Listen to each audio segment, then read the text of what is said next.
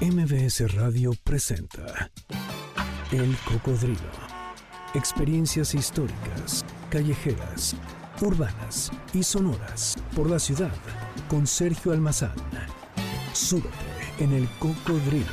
Aquí arrancamos. Y así les estamos dando la bienvenida en este sábado. Eh, por algunas zonas calurosas, otras ya empiezan a nublarse, pero está bastante bien el clima el día de hoy. No te empieces a quejar, mi querida Janine, porque bien que andas talando y desperdiciando los recursos naturales. Y bueno, pues esta es la consecuencia, ¿verdad? Bueno, pues sean bienvenidos. Esta es la misión 544 del Cocodrilo. Eh, yo soy Sergio Almazán, la frecuencia es MBS 102.5 y en este sábado, no es por presumir, pero que es eh, sábado de estos eh, programas diversos de contenido, pues ah, es el momento del turno de este espacio para recorrer las calles de la Ciudad de México. y bueno, pues en esta ocasión lo vamos a hacer recordando la época de oro de la ciudad, esa vida glamurosa de la urbe que le dio una identidad cosmopolita a esta ciudad y que cambió definitivamente la vida, las calles, el rostro, la cultura del entretenimiento y creó un concepto que duraría hasta nuestros días, la fanaticada, esta eh, sociedad eh, que se vuelca a las eh, figuras y las estrellas de la industria fílmica, más tarde de la musical y posteriormente del teatro y del espectáculo. Pues de esto y más vamos a hablar en esta tarde de sábado aquí en el Cocodrilo es eh, la época de oro de la ciudad. Pero antes, mi querida Janine, de que me sueltes la música para empezar a avanzar, eh, aprovecho porque, no sé por qué hay como que me entretuve y demás, pero desde aquí, mi querido eh, Víctor, a reserva de la pausa que hagamos y me salga yo de cabino, te, primero te extrañé muchísimo el pasado miércoles, pero, pero sobre todo, envío un abrazo que sé que nunca es suficiente. Cuando esos huecos quedan ahí, pero ¿sabes qué es la maravilla de vivir? La posibilidad de que uno se encuentra en la vida y a veces también uno tiene que seguir los caminos así con esos huecos que nos va dejando y de eso se trata vivir. Víctor, mi abrazo desde aquí y aquí comenzamos.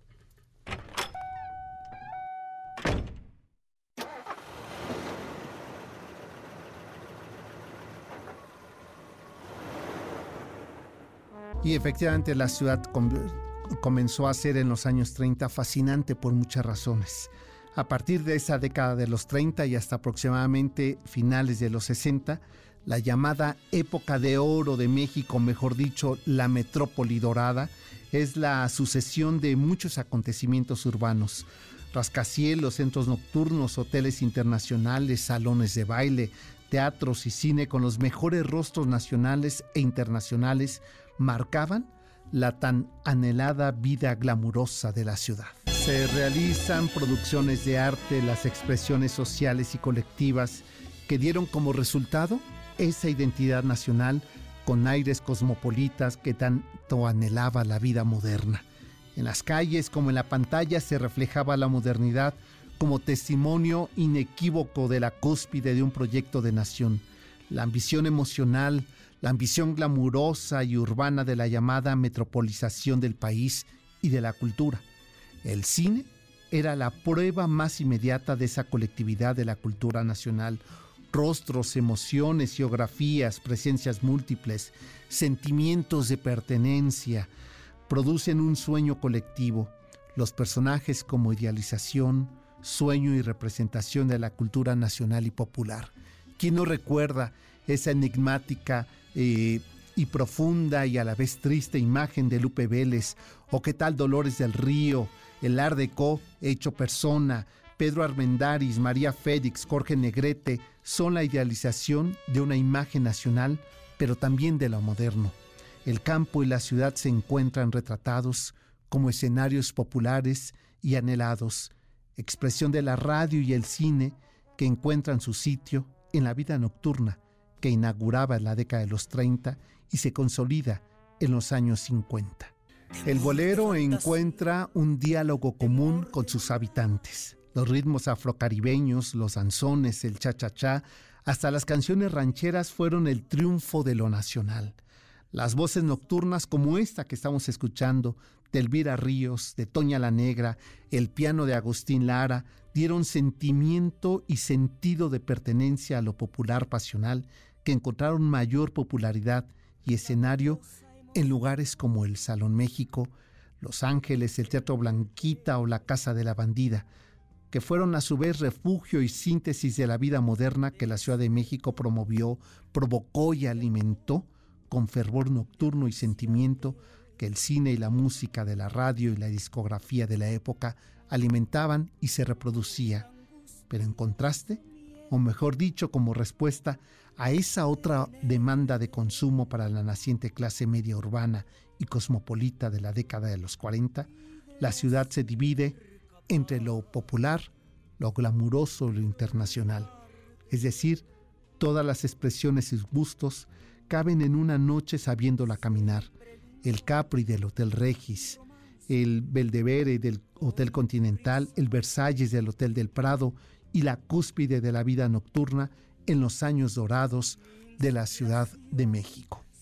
Y la cúspide de, ese, de esa vida nocturna que se mezclaba entre lo popular y lo glamuroso es sin lugar a dudas el patio, el lugar que vio nacer las carreras de José José, de Juan Gabriel, la consagración de Manolo Muñoz y de Marco Antonio Muñiz. Y por fin la ciudad dejaba de ser solamente el centro. Los nuevos barrios, cosmopolitas, modernos, daban así el recibimiento a la vida moderna y también a la metropolización de esta urbe.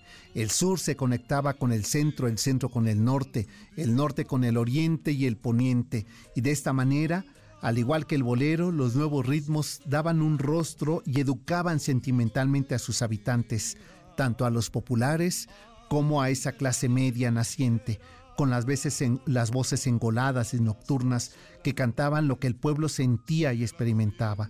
La fanaticaba, coreaba a Manolo Muñoz y el escándalo de Marco Antonio Muñiz hacía así posible una vida de época de oro de la Ciudad de México. A partir de la década de los 50 y durante todos los años 60, la ciudad es la referencia de la vida internacional hasta estas calles y escenarios de la colonia eh, Centro, eh, Juárez y Roma, comenzarán los personajes internacionales a hacer su presencia. Sinatra, Rafael, Julio Iglesias se mezclan con los grupos juveniles del rock nacional, los, los rebeldes del rock, los locos del ritmo, los Teen Tops, los monjes y los Mary Jets, que se encontraron en este suburbio juvenil expresión auténtica de una identidad que se construía, la de los jóvenes urbanos de esta ciudad. Y qué mejor punto que la zona rosa, epicentro del fin de la época de oro, para ser el glamour internacional de la ciudad las galerías,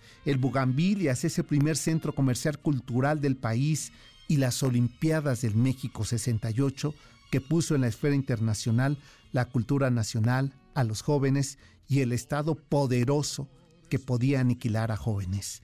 Durante casi, casi cuatro décadas, México consolidó su tan anhelada identidad nacional con aires cosmopolitas internacionales desde sus calles, su vida nocturna, sus gustos musicales, hasta los movimientos sociales juveniles que hicieron eco al acontecimiento tanto en Praga, Francia, como el movimiento del 68 mexicano, que marcó indiscutiblemente una nueva época y una década con nuevos retos y proyectos de lo nacional, de lo ideológico y lo cultural. Se despedía la década de los 60 con el olor a sangre de la Plaza de las Tres Culturas y los nuevos retos de la última treinteña de los años 20. Adiós a esa época dorada de México que vio nacer estrellas, que vio morir jóvenes. Pues esa tarde estaremos recorriendo la época de oro de la Ciudad de México. ¿Qué lugares se acuerdan ustedes? ¿Qué lugares visitaron? ¿Qué personajes del cine o de la música siguen siendo sus ídolos en esa época que nos regaló el cine y la radio? Pues eh, de esto vamos a hablar regresando a la pausa, mi querida Janine, pero la tarde de hoy aquí en la Rocola del Cocodrilo suena a este ritmo. La Rocola del Cocodrilo Pues la semana pasada estaba dedicada la música al verano, pues ahora a las lluvias, y qué mejor que hacerlo de esta manera. Era abril de 1952 y en Estados Unidos se estrenaba la película Cantando bajo la lluvia y para el verano de aquel 52, aquella cinta musical era parte del sonido que todos cantaban y bailaban con las canciones bajo la lluvia. Eh, Jen Kelly logra no solo la dirección, sino que la música cantando bajo la lluvia se convierta en la banda sonora y, y en la película con un éxito rotundo que se considera la mejor película musical de la historia. Hoy es sábado de canciones bajo la lluvia, mi querida Janine, así es que vamos a ver con qué nos sorprende en la rocola del cocodrilo. Por lo pronto, los dejamos cantando bajo la lluvia. El cocodrilo regresa después de esta pausa. No te despegues. MBS 102.5. Ya estamos de regreso. Sigamos recorriendo la ciudad en el cocodrilo con Sergio Almazán, aquí en MBS 102.5.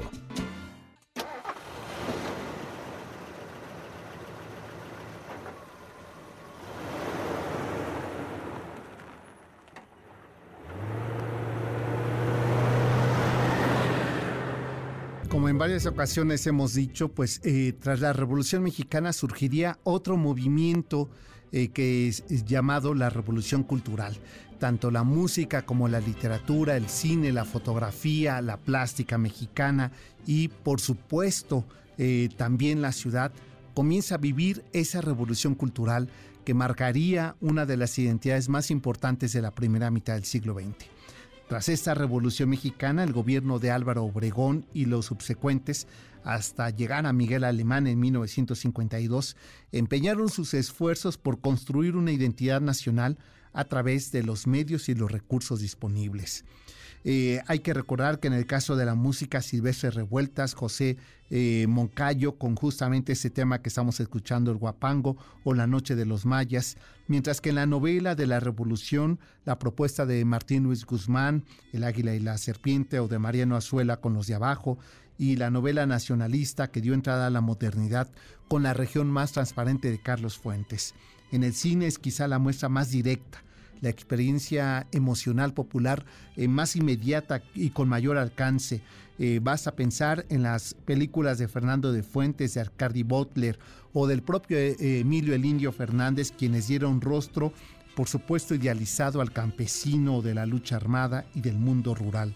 Sin embargo, nada de estos esfuerzos fue tan contundente y definitorio para la construcción de la época de oro de la Ciudad de México como fue el cine de Juan Bustillo. Esa galería de rostros que nos regaló Juan Bustillo en el cine mexicano con Cantinflas y Tintán para alcanzar la cúspide del rostro sentimental de Ismael Rodríguez y su actor eh, icónico del melodrama nacional y de lo que en palabras de eh, Carlos Monsiváis se convertiría en el microcosmos de, eh, del, del macho frágil, es decir, Pedro Infante.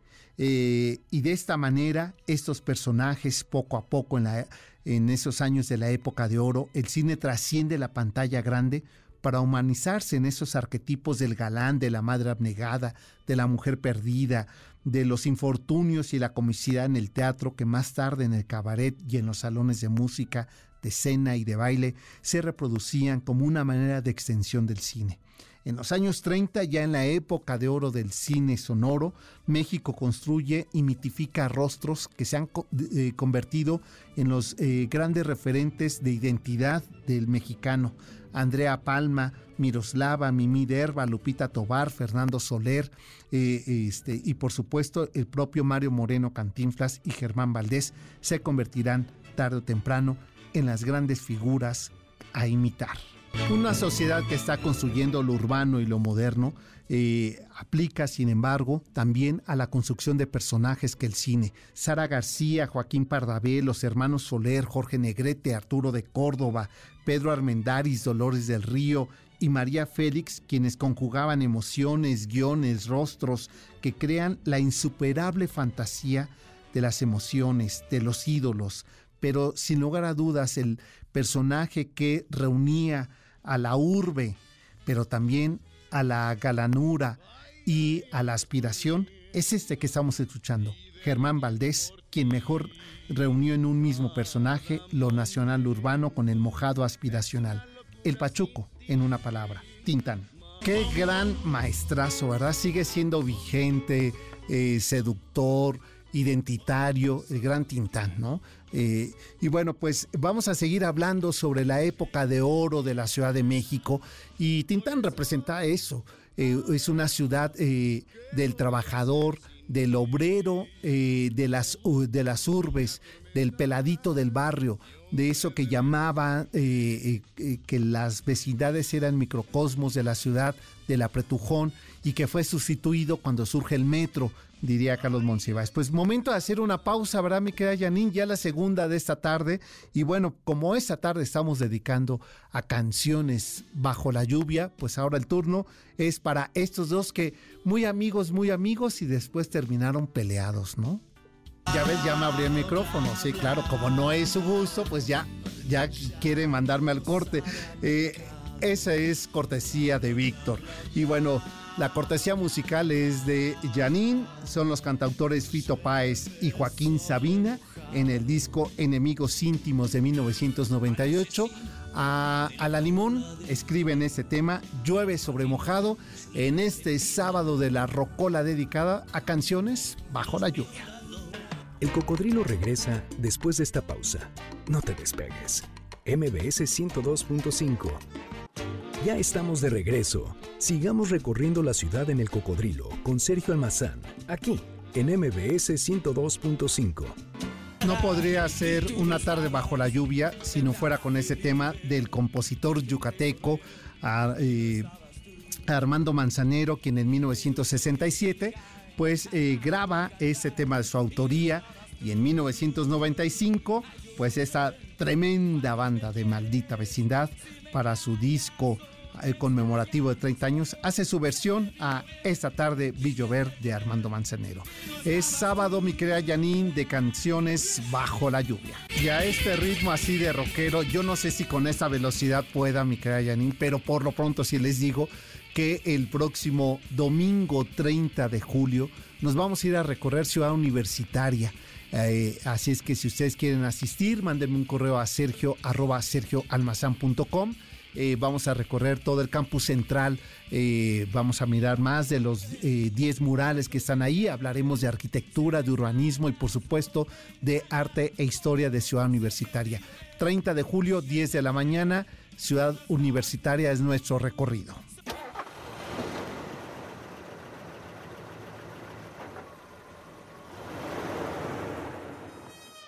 Lo que se comenzó a ensayar en la década de los 30 de cómo habitar la ciudad de noche, para los 40 ya era frecuente y era común ver que las noches estuviera llena de autos y de letreros luminosos que anunciaran eh, espectáculos para eh, sobre todo los adultos. Y había de dos, eh, de dos sopas para disfrutar la ciudad de noche.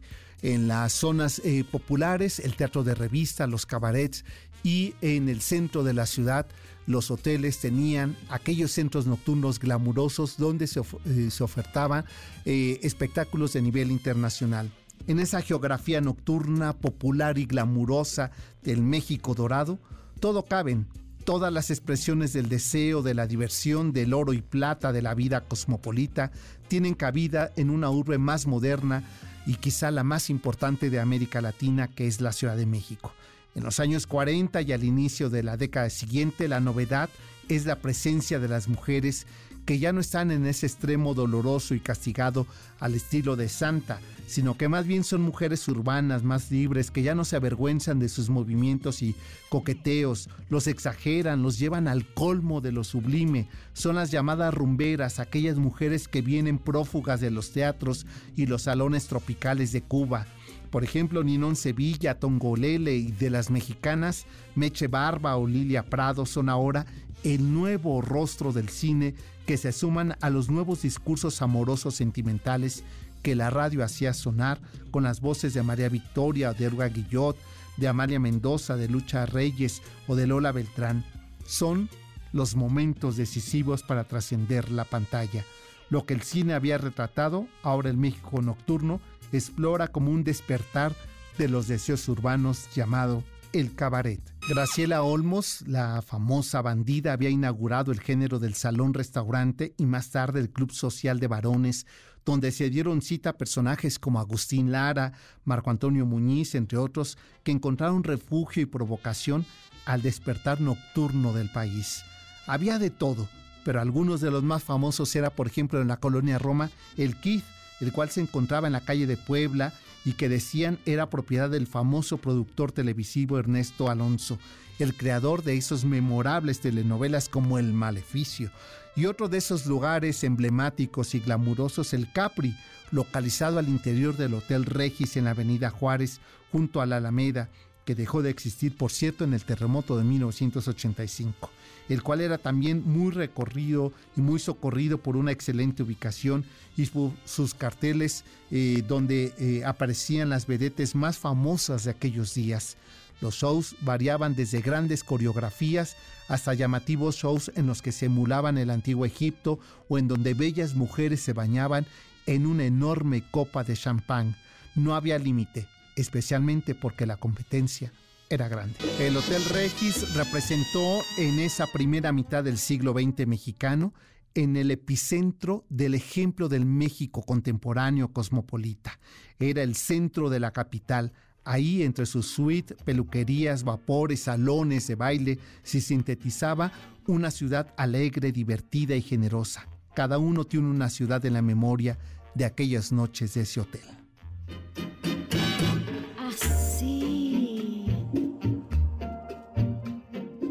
Así, así, así. Así, así, así, así.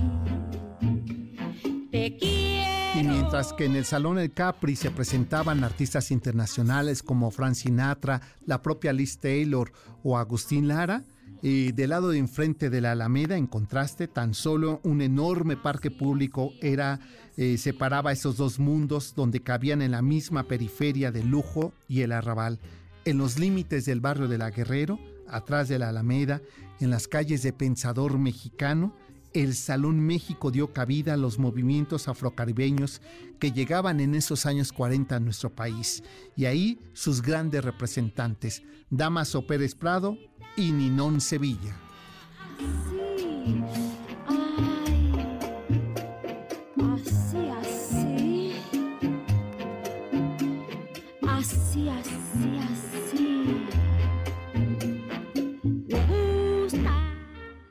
Emergencia de esas atmósferas nocturnales de la Ciudad de México promovió la diversidad de sitios, había para todos los gustos, para eh, todas las necesidades, cabían todos los ritmos y los géneros musicales con sus respectivas representantes e intérpretes. El teatro de revista y de variedades se sumaron con los del cabaret, con los centros nocturnos y el sonido de las grandes bandas y orquestas que le dieron el rostro de oro eh, a, las calles de la urbe, a la radio y a la naciente industria televisiva que extendió y prolongó lo que aquellos sitios de diversión promovían, pero ahora también en la pantalla chica cabían las lentejuelas, las plumas y los contoneos. Bastaba como una frontera de cristal que separara uno de cada barrio.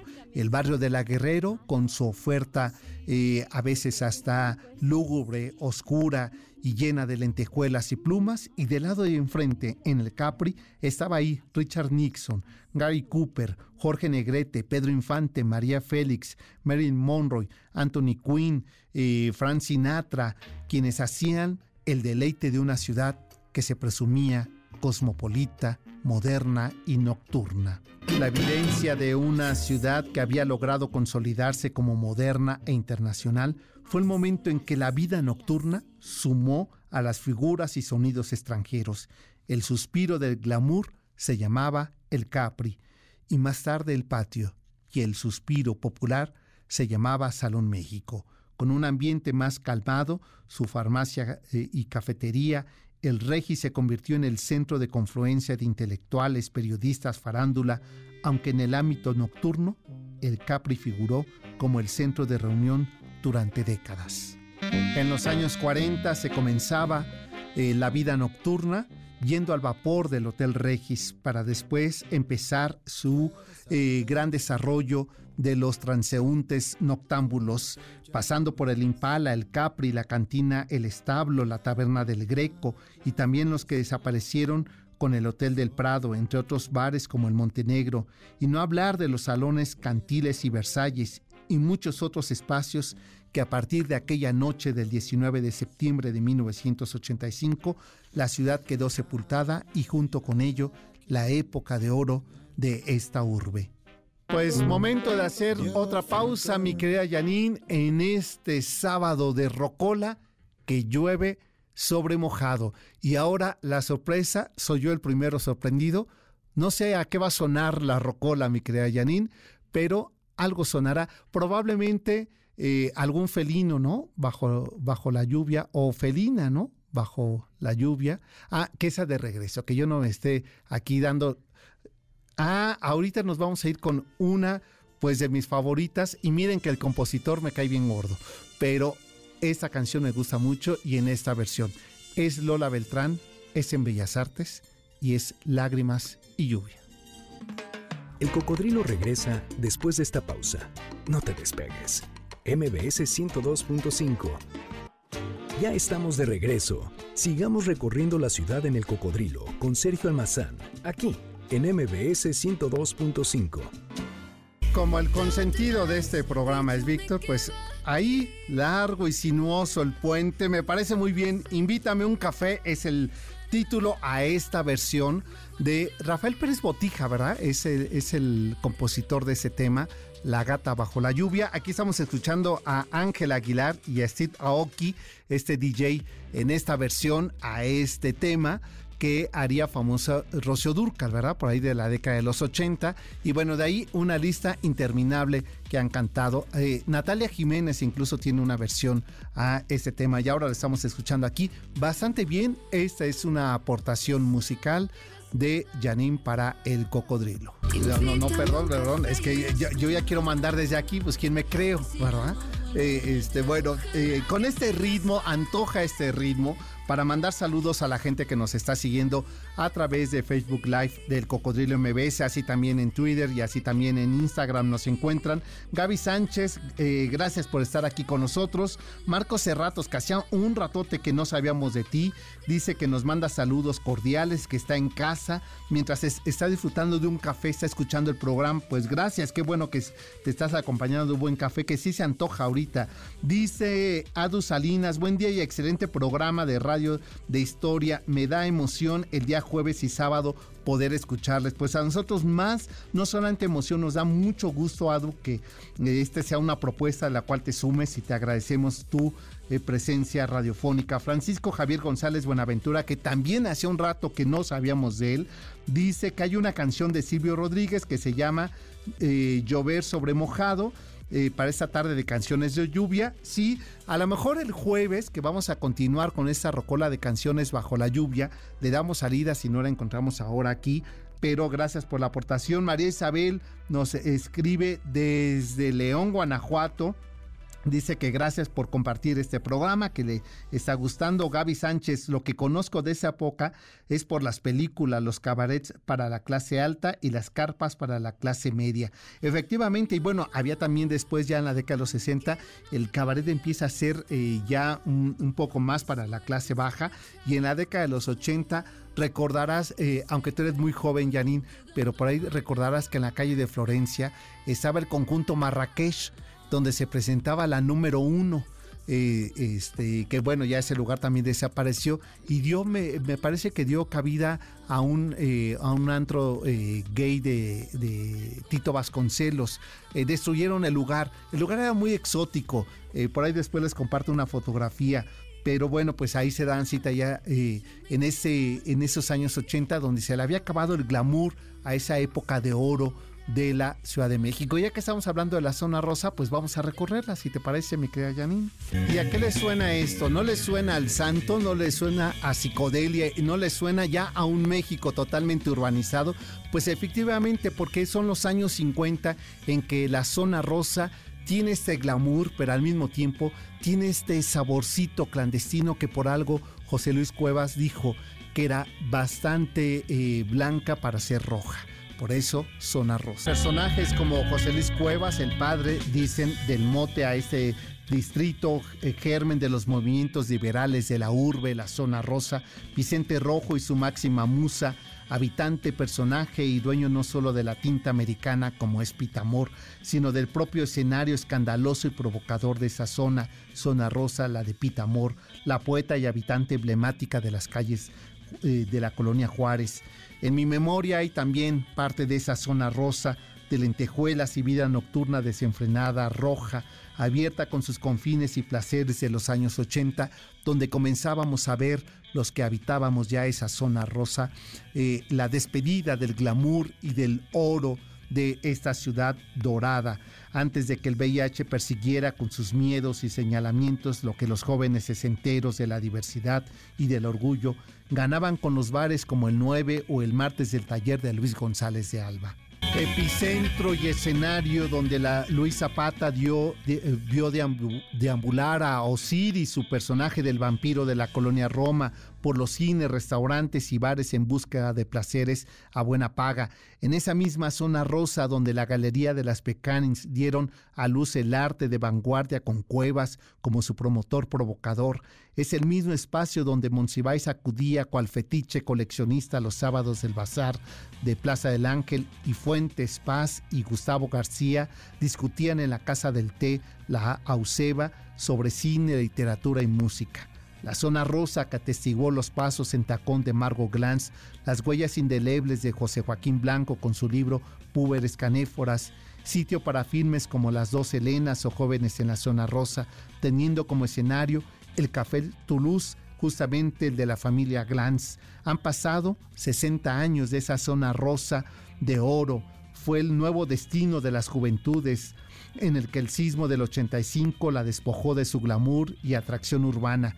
Ahí están sobreviviendo a sus muertos Pita Amor, Carlos Monsiváis, Octavio Paz, Las Pecanis, Leopoldo Meraz, Luis González de Alba y esos anónimos entre la noche y las piedras que deambulamos todavía en una ciudad que suspiraba lo dorado de esa época. Aquella ciudad cosmopolita que comenzaría en el epicentro del centro, ahí donde estaba el Capri y donde estaba el Hotel Regis y el Hotel del Prado, se empezó a extender esa mancha cosmopolita, urbana y novedosa a la colonia Juárez, aquel sitio cosmopolita de la zona rosa, diverso y provocador, Hoy solo conserva el nombre, la ruta nocturna y los recuerdos. Zona rosa, como advirtió José Luis Cuevas, demasiado tímida para ser roja, demasiado atrevida para ser blanca. Zona Rosa fue desde sus inicios en los años 50 de esa década pasada, de esa eh, época de, de la ciudad de oro, un espacio bohemio y alternativo donde artistas intelectuales, estudiantes, ejecutivos, empresarios jóvenes y en general todo aquel que buscaba buen ambiente y tolerancia se acercaba a este barrio entonces de moda. Hay muchas, muchas teorías sobre ese origen de esa época de oro. Lo único seguro es que nos queda la memoria colectiva de una ciudad que ya se nos fue. Y nosotros ya nos vamos, ¿verdad, mi querida Janine? Se quedan con el doctor Zagal y todo su equipo, que por cierto estrenó este pasado miércoles transmisiones en vivo y lo cual celebro que se sumen a desvelarnos eh, entre semana. Por lo pronto yo los espero el próximo jueves en punto de las 10 de la noche en un viaje más de este cocodrilo viajero. Por lo pronto, mi querida Janine, vámonos con música y así despedimos esa tarde de canciones bajo la lluvia. Hasta entonces, pásenla bien, buen fin de semana. MBS Radio presentó El Cocodrilo. Experiencias históricas, callejeras, urbanas y sonoras por la ciudad. Sóbete en El Cocodrilo. Nos escuchamos el próximo sábado aquí, en MBS 102.5.